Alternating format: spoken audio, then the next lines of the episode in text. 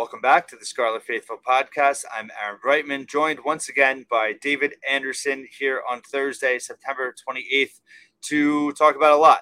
Talk about Michigan, the loss last Saturday, a little bit of a preview on Wagner, and then also wanted to kind of get our thoughts on the first four games of the season at the third third waypoint of the 2023 campaign so far. David, thanks for being back. Why don't you jump into it in terms of your initial thoughts on the loss to Michigan? Thanks for having me, Aaron, as always. Uh, in general, I rewatched the game this morning, just solely focused on the offensive and defensive lines. And really, what I came away from, there's a lot of little nuances that were not apparent on the first watch about who was doing well, controlling their guy. Uh, basically, Michigan well, uh, let me take that. Our number one thing that probably everyone wants to know about is how do I feel about the play calling in terms of the selection of runs versus passes.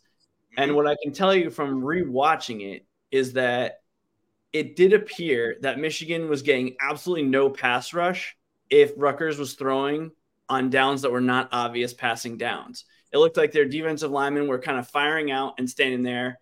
And then Wimsatt had plenty of time to at least make his initial reads and escape. Like there was almost no pressure on those situations in the first half. Michigan adjusted a little bit in the second half, but it did seem like a smart idea in retrospect that whoever was watching what was happening on the field did a, did a pretty good job. And then vice versa, when they were expecting a pass, Rutgers pounded them with a few runs, including quarterback runs that were successful. So again, when you look at the stat sheet and you're like, they ran all these times and they threw this many times uh, consecutively or running, it actually looked like it was the right decision at the time. The reason it wasn't more successful was because Michigan is an ex, uh, extremely disciplined front seven, particularly, and their especially defensive linemen did a great job getting off blocks and at least slowing down a ball carrier until help arrived. And then also their secondary players did great in terms of tackling in open space. Whether they were tackling in open space or in contested close spaces, they did a great job. So I have to just kind of tip the cap to Michigan, and that's really where we want to see Rutgers go as a next step. And then conversely, um, the Rutgers defense, I thought they did a fairly similar job. It looked like at times, if they read the play properly, they were getting in the backfield, getting pressure. But the times that Michigan ran when they were, we thought they were going to throw, or vice versa, were not successful. Um, they really weren't getting any what we call secondary pass rush. They weren't really rushing, getting any pressure with four guys if it was like first and 10. Mm-hmm. Now, they were preventing big plays. Michigan was having to check down usually and, you know, get short gains. Rutgers did a good job keeping everybody in front of them and making tackles, staying in the game. So I thought that the the defensive game plan was fairly sound, but I do think they expect to get more pressure from the front four than they got. That that was that's the main takeaway that I have on both sides of the line. Yeah, that makes sense. Uh, I, I, actually touched on something that that I thought of was that yeah, Wimsatt. I, I thought it's in the second half maybe you know go to him a little bit more with our with designed RPOs. He was really effective. He ran for two first downs in the first half, uh, and he was definitely you know mixing it up and, and and giving them something to think about there. And then the defense, yeah, I thought they got worn down at the end a little bit. I think momentum kind of you know uh, got them, but they never fully fell apart. You know, right, like they maybe did like last year. You know, obviously turnovers hurt them last year, but they still hung in. And you know, listen, if you signed up for giving up 24 points to Michigan, I think we all would have signed up for that. You know, you don't count that pick six, obviously. So right, against them, so yeah. So I thought overall, was it? I mean, the score it, it very well could have been a lot closer. Uh, you know, in regard to what the final score was and the overall thought. So I, I came away, you know, feeling actually pretty good about their long term potential in terms of how they they held up and, and what they could do against lesser competition. For sure, and I mean, any of us, anybody who read us when I was with you at On the Banks knows that I don't really put that much stock in the final score on a week to week basis. I mean, if you look at the end of the year and you lost every game 40 nothing, okay, fine. But there's there's games Rutgers lost, let's say 30 to nothing. Like I think of that Iowa game yeah. uh, and when McLean Carter got a concussion and they couldn't do anything. And that game was only 30 nothing. And Iowa was ranked. Like they had a pretty good team, but that that was much more of a demolition than this. And you yeah. know, you go for it on fourth, maybe you kick a field goal if it was only 17 10, maybe you maybe you cut it 17 13 and then optically it's a lot different. Yeah well and that's the thing. You, that, then all the pressure's back on michigan. I think that was the key to the game was can you put pressure on michigan late in the third quarter? And they almost did. So yes we would have liked to have seen a more competitive score but i think it honestly does bode well for how they project which we're going to get to. But just wanted to first touch on wagner. Out of respect yeah. you know yes you know rutgers should absolutely win this game by a lot uh, and you know, I think it does actually come in a good time. Uh, I, I, don't love this kind of F- FCS matchup this late in the season, fifth game, just from a you know from our perspective, uh, it's not very right. compelling.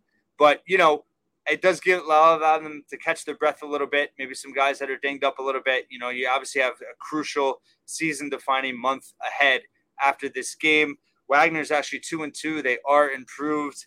Uh, they lost uh, to. Um, uh, Navy 24 to nothing.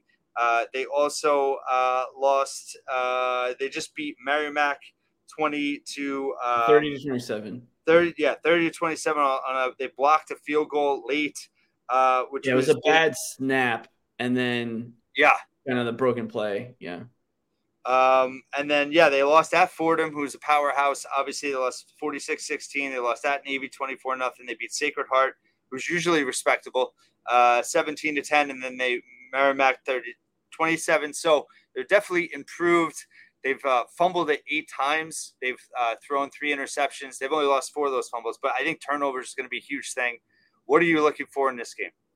Yeah, so I mean, I think it's a little bit different than last year. Uh, Wagner's quarterback played at UConn two years ago and had you know decent stats then he's a little less of just an absolute gunslinger like Hardman was. Like he would just chuck it around. Like this quarterback, he's uh Krajewski, I think his name is. Yep. He's he's a pretty smart player. Like he knows when to tuck it and run. He seems to know he seems to have a good sensibility about what's going on out there. Pass, run, tuck it, etc. And so I was quite uh pleased to see that just because, you know, not like you want Rutgers to lose, but it's good to see local programs doing well. They don't have the same explosive passing attack that they did last year, especially because that one receiver uh, transferred out. They do have the same running back. I think his name's Sproul. And then they have another running back who's getting a lot of carries. They've been okay. Um, they've got a couple guys on defense who have been winning, you know, players of the week honors, and their kicker's been pretty good.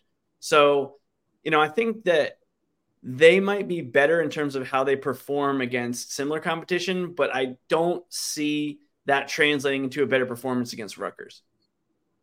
Yeah, I mean, physically on both lines, you have to imagine that Rutgers is going to be able to overpower them on both sides. Right. I mean, really, when we turn, what are we looking for in this game? I mean, Rutgers should not be getting any holding penalties. You shouldn't; these guys shouldn't be getting past you. Defensively, they should be able to hold their ground. Uh, and then, of course, we don't want to see any pass interference because you they should be able to be on these receivers. I, that would be something I would be looking for, you know, coming out of this game. Yeah, clean football, and you know, hopefully that the you know they can go beyond the two deep. It's it's a big enough lead. I think you know getting Evan Simon some time uh, would be beneficial. Right. Uh, you know, get some guys that that don't get a lot of playing time. Some of the younger guys, I think it'd be really beneficial. Also to keep that you're too deep as fresh as possible going into crucial October, obviously at uh, Wisconsin next week, which I know you're already studying for. So uh, yeah. looking forward to that. All right, so let's get into kind of an overview of the first four games. Uh, some initial thoughts in terms of what you your biggest take, your biggest positives uh, or positives so far through the first four games. Well, on offense is absolutely just the threat of QB run and the threat of actual passing the ball. I mean, there were so many situations that yesterday's game where it would be like second and eight, and Michigan was kind of expecting run, and so their corners were back. Rutgers used a lot of in cutting slot routes, which freed up the outside receiver to just do a quick, you know, 10 yard turn around, catch the ball, or even seven yards, turn around, catch the ball, and then fall forward for the first down. I was I mean, that's what actual football is these days. And mm-hmm. we just haven't seen it from Rutgers. Now, does that to say that they're an explosive passing attack? No, but this is a lot different.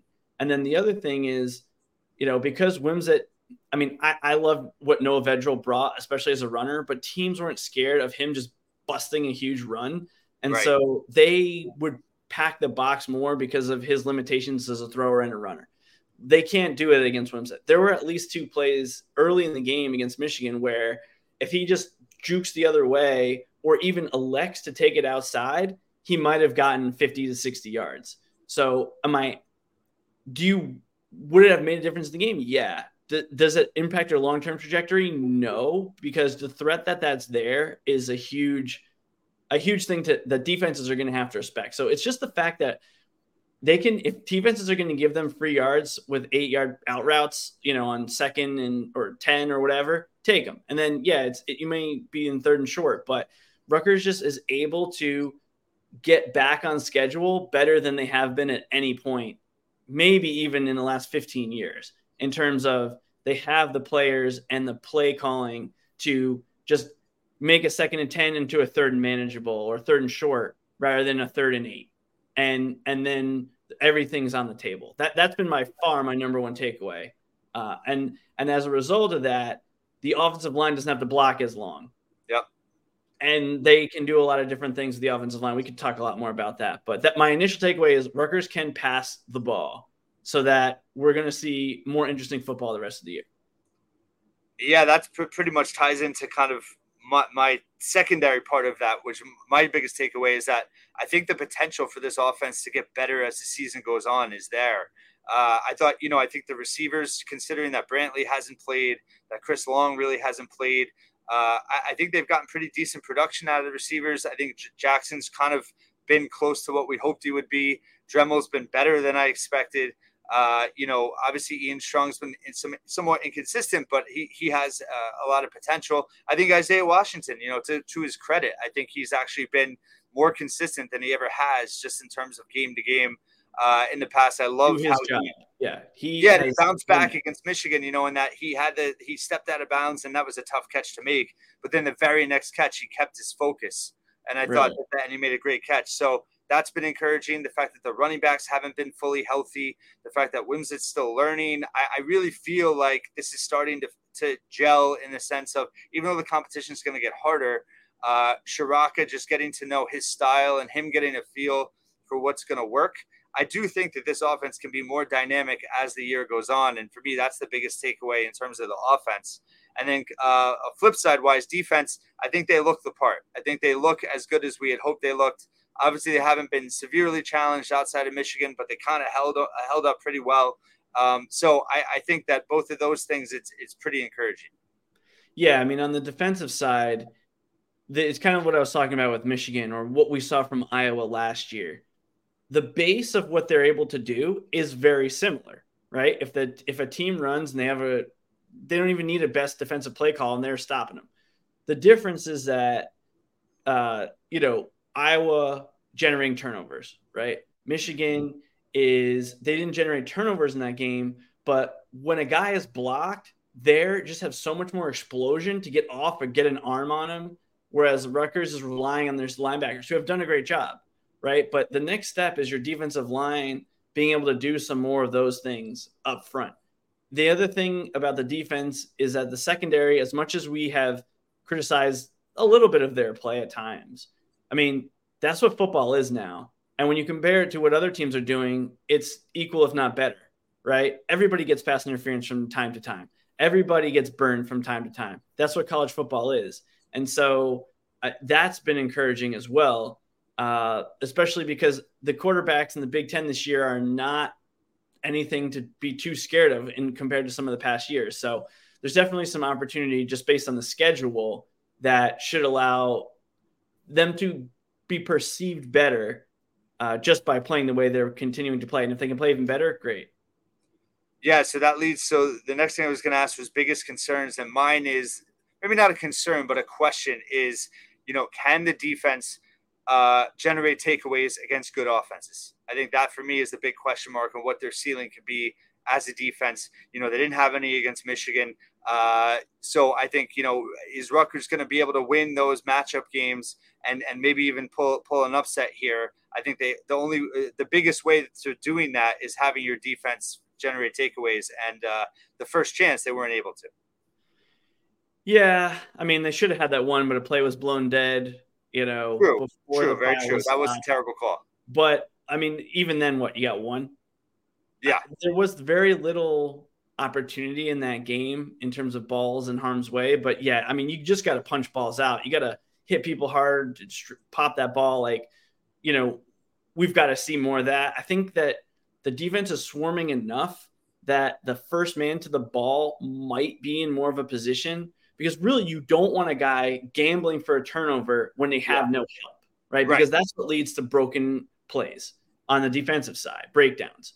But if there's three other guys around the ball, the first guy can go in with a big pop. If he misses the tackle, maybe, but maybe he gets his head on the helmet or the arm of the guy, or he can swat at the ball, whatever it is. I mean, I think we are, I feel more comfortable if the first man to the ball takes some of those risks if they feel like they have a play bottled up. Yeah. There weren't that many opportunities against Michigan where that happened. There was a lot of tackles that had to be made in space. They were made.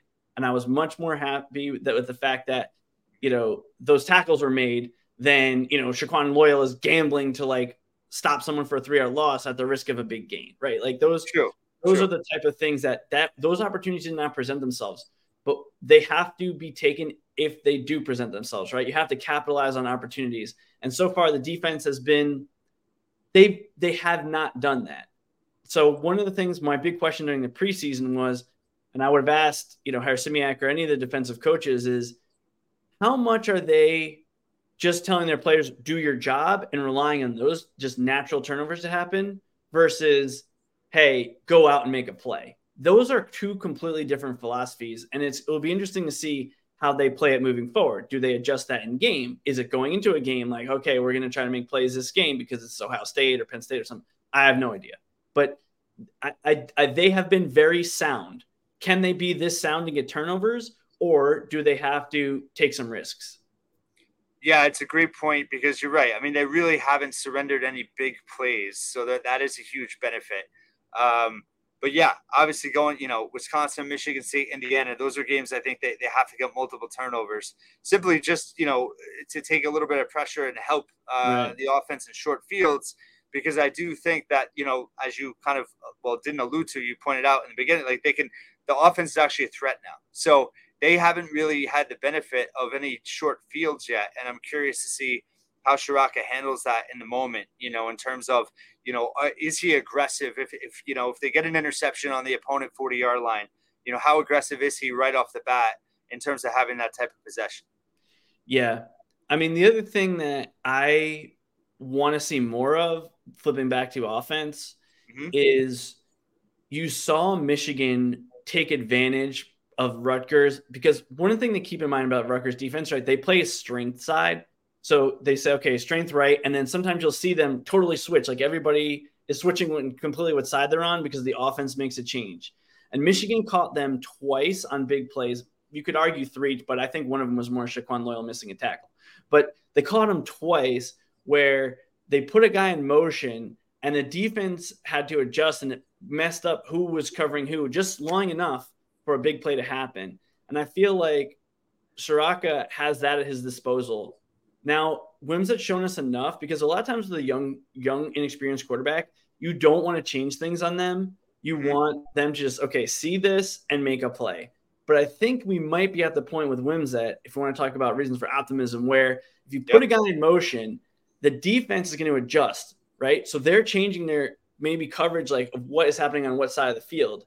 But so you run the risk that they change the coverage and now you misread it. But you run the possible gain of if there's a miscommunication, like we saw with Edwards in that first big play that Michigan had offensively, you might catch them in a situation where they're they haven't communicated, you know, in the game of telephone who's doing what, and you might be able to pop that. And those I find are particularly effective after a turnover because the defense is they're not just standing on the sideline with their helmets like, okay, here we go. This is going to be the first defense we're going to call. No, they're kind of sprinting out there kind of making sure we got the right personnel on the field, and they're probably going to be in a very base defense. So if you you probably know that you might be able to strike quickly. And we've seen Rutgers get burned on it. You saw the Nebraska game last year, right? The one difference in that game was Rutgers had a turnover and they threw a touchdown, and I think it was the very first play. And right. it, And you wonder, can Rutgers, we've seen their professionalism on offense take advantage of other things. Would that be a way they can do it? And even if it's not right after a turnover, I do think we might be able to see some more motion that would help, you know, free guys up a little bit more. They haven't really needed to do it so far, and I don't think it would have won the game against Michigan, but maybe they have that in their back pocket. Well, and I wonder if Ciarrocca is almost setting that up right for down the road because he has done a lot of things in the pre-snap where he's kind of you know disguised a couple things, and you know you've talked about how they they run block and passing situations. I feel like maybe right. that he's winding things up for when they do play those matchup games and those opportunities present itself. They'll pull a card out that hasn't been played yet that you know can can catch uh, the opponent uh, off guard. Yeah, I mean, I'm hoping. And then the other thing is we all hated that first play of the game, two yard pass to Johnny Langan. That was I hate those plays because it could go for a pick six, and even if he catches it, he gets what two yards. Yeah. So I'm hoping there's some of those are just setting up on film for right. a defense to like, okay, bite down on this play, this tight end or this run, and then you run play action off it, or you run a double move or a screen or something, and it's like pops. So I'm hoping that he's planting those little nuggets. And that's not what you expect from a young offensive coordinator. But in his situation, I think that's we might be getting ready to see that. Yeah. Yeah. And I think, you know, so my, my biggest reason for optimism or, or, or things, I guess, things that I'd like to see is I'd like to see them open it up a little bit more with Wimsatt. Uh, and I do think that they can lean on him a little bit more in the run. Maybe they're being, you know, conservative. It seems like in the first half they run with him a lot more than in the second half. Uh, and you know, obviously the offensive line we haven't we touched on a little bit, but their development is key in all of this as well. But the way that they're you know doing the short passes, uh, I, would like to see that. I mean, the running backs were pretty effective in the pass game early on, and then they've kind of gone away from it. Now that they have a full running back rotation, how is that going to look? I think there's a lot of different options that are now available for the offense, and how Ciarrocca kind of utilizes that is going to be really interesting. It could change, obviously, matchup to matchup, but um, I think that that's something to watch for uh, as well. Yeah, I, I, guess we should make sure we talk about the offensive line in you know earlier than later. And I mean, we have seen signs from some of the younger guys of, and I, I do think part of it is like I mentioned, and you even mentioned today, putting the offensive line in more favorable blocking situations. Yeah. Like they're expecting run, you pass block, or vice versa. They're expecting pass, you run block, and they're kind of like surprised. I mean, really, Michigan's defensive line, they're get they're very good on both sides of the ball, really. But our defensive line gets an initial pop, and then they kind of look around. And then if you're passing, but you're kind of kind of mauling him as a more of a run blocking thing, you you're going to give yourself some time, and I think that makes it easier on the offensive line. And then having a quarterback who can move obviously does as well. So I do think we've seen improved play from the offensive linemen individually, but it looks even better on tape because they have these other threats available to them. Uh, I mean, I think like Asamoah and Dunlap had their best game maybe of their careers in against Michigan I was pleasantly surprised by that. Um, and then, like we talked about, harped on over and over and over again. You we need one, really two of the redshirt freshmen to, all, you know, sophomores to start playing. And we did see some from Needham before he was injured. But then when you go down a class, you get to Asamoah and Taj White, and both of them have shown like, okay, they should be solid, solid if not, you know, at least quality Big Ten starters next year. So if you can get to that point, you're going to feel pretty good about what's going on on the offensive line, right? Because they need those younger classes to kind of be the backbone of this offense in another two years. And that starts on the offensive line. Yeah, that's a great point. I'm actually writing on the offensive line right now. And, you know, everything Schiano said in the preseason was they want to have a starting five. They want to have a starting five and uh, having a, a, big rotation is not ideal. But that's basically what it's been, you know, rotating nine, ten guys a game, and I don't know. It kind of feels like that's just they're gonna they're gonna play the hot hand, so to speak, in terms of they're gonna you know whoever practiced the best is gonna get the start, and then how they do in that first half that game, you know, is gonna dictate how many snaps they get. And like you said, maybe it does actually benefit in the future in terms of developing guys that maybe if they were set in stone with their best five right now, it doesn't give other guys opportunities to grow. Yeah, I mean, I think it's that, but when we talk about a Brian Felter, a Gus Zilinskas, maybe even Schiavone, the staff likes what those guys do.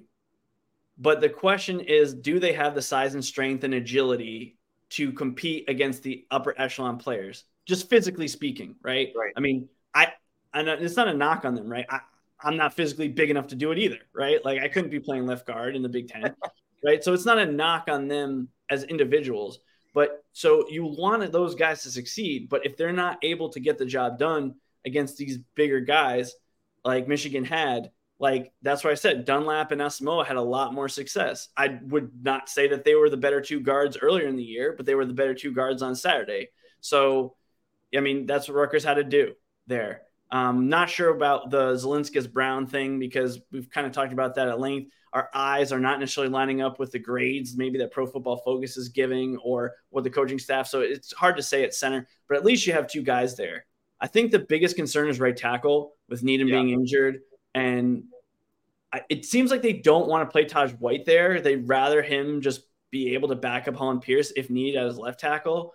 But his snaps have been more impressive than Kamar Missouri in that backup role. So I, they might just have to do that. I mean, they started giving Missouri a lot of help, tight ends, just having him do simple blocks, blocking down the line at times. But anytime he was on an island or he had to do anything complex, he was having a hard time. But maybe that's just Michigan. All right. So closing thoughts uh, in terms of, uh, I guess my biggest encouraging takeaway is, you know, you just touched on blocking, but the fact that everyone is kind of bought in right? The wide receivers are blocking, the running backs are blocking, uh, the tight ends are, are, you know, doing what's asked of them. The defense is still swarming. You know, we're going into week five. I just feel like the, the, the where the team is right now, mindset wise, and with the opportunity in front of them, things are set up pretty good for them, about as good as you can you can see. And you know, it's funny in the power rankings right now, everybody pretty much has them sixth or seventh, and obviously that's irrelevant yeah. on the field. But if you look around the Big Ten, I mean, I think actually Rutgers does have a chance to be right there in the middle in terms of where the teams are stacked. And I think the way the schedule is, it's never easy, but they have a real opportunity in front of them. They're fairly healthy. I think they're improving in certain areas. I think they're pretty well set up to be able to capitalize and get to six wins. Your thoughts? Yeah, for sure. I mean, when we talk about, you never know how things are going to break in a season, right? You never, if you're, you know, the Patriots, you didn't expect going into the year that by week three, Aaron Rodgers was going to be out, right? Like right. it's that's just a fact. So Rutgers, yeah, it might mean we might be moving the goalposts a little bit with our expectations, but I mean, the Big Ten West is not looking good. Michigan State is in turmoil. Indiana just barely escaped Akron. Like you, this is kind of a mean thing, like we said with with Virginia Tech and Northwestern. You kind of got to kick them when they're down, right? Yep. How many times have we been on the other side of the coin it's like, oh, our quarterback's out, our best defensive player's out for whatever reason. Like you gotta take advantage of that. And so uh, with this Wagner scheduling this week, it's good because their next three opponents are all have a bye either this week or next week. So Wisconsin is a bye, then they play Rutgers, and I think Michigan State and Indiana both have buys next week, and so they're going to be fresh when they play Rutgers, right? So yeah, you don't have a bye this week, but and you could complain about the scheduling, but you know, you gotta you're in a decent position here. And so they just gotta they gotta go for their jugular. And being bought in, to your point, is the most important because once guys start checking out, hey, I'm not getting playing time, maybe I'm gonna transfer, maybe I'm thinking about the NFL, it's late in the year, who knows? Right. You you you gotta keep extending the season for people to be bought in, to notice these things in the film review, to lift those extra weights on Tuesday afternoon, right? Like that is all a part of going into it. And I think their schedule lines up. Like Wisconsin, beatable. Are they better than Rutgers? Yeah. Is it a winnable game? Yeah. Iowa, their offense is awful. Their defense is good, but we saw that last year. Can they do better? Michigan State, gotta win now. That kind of became a not a must Agreed. win, but like eh, they're the better. I, I, I kind of think it is. Yeah. Indiana and Michigan State, Rutgers is better than them right now, and you got yep. them in the next three weeks. So you, this is your opportunity to strike. Well, and it's also a way to show tangible progress from last year when we were all so frustrated about Nebraska being down. They should have won that game. Iowa, you know, the turnovers. Yeah. Right. So those were those were the, the the 50-50 games that they had a chance to win and they kind of, you know, they weren't able to do it. If they're able to do it this year, obviously it's going to lead to a bowl game, but I also think just you know, mentality wise, the, the kind of the health of the program, it's it's going to be like a super positive uh, mojo to kind of build off of uh, as the you know in the off season moving forward into year five you're kind of able to conquer that demon a little bit and and be able to kind of put yourself in a position to take another step forward yeah they got to get to a bowl game this year now i didn't feel that way yep. before the season but if they don't at this point the season's going to be viewed as a failure Yep, That's totally just... agree. I said the same thing on Monday, and and also to the point of you have six Big Ten teams for next year in the top nine in the AP right now. So, and we know we know I made the joke, but I we know that Oregon is somehow going to be placed on the schedule, and like Iowa or Illinois are going to be taken off. Right. So yeah, they got to take advantage of it right now. Completely agree. A tidy 31 minute episode for David Anderson and I. We're, we're trying, but uh, really appreciate all the positive feedback, David. Thank you so much for your great insight as always. And we'll talk soon enough. And uh, thanks so much for listening and watching once again here at the Scarlet Faithful.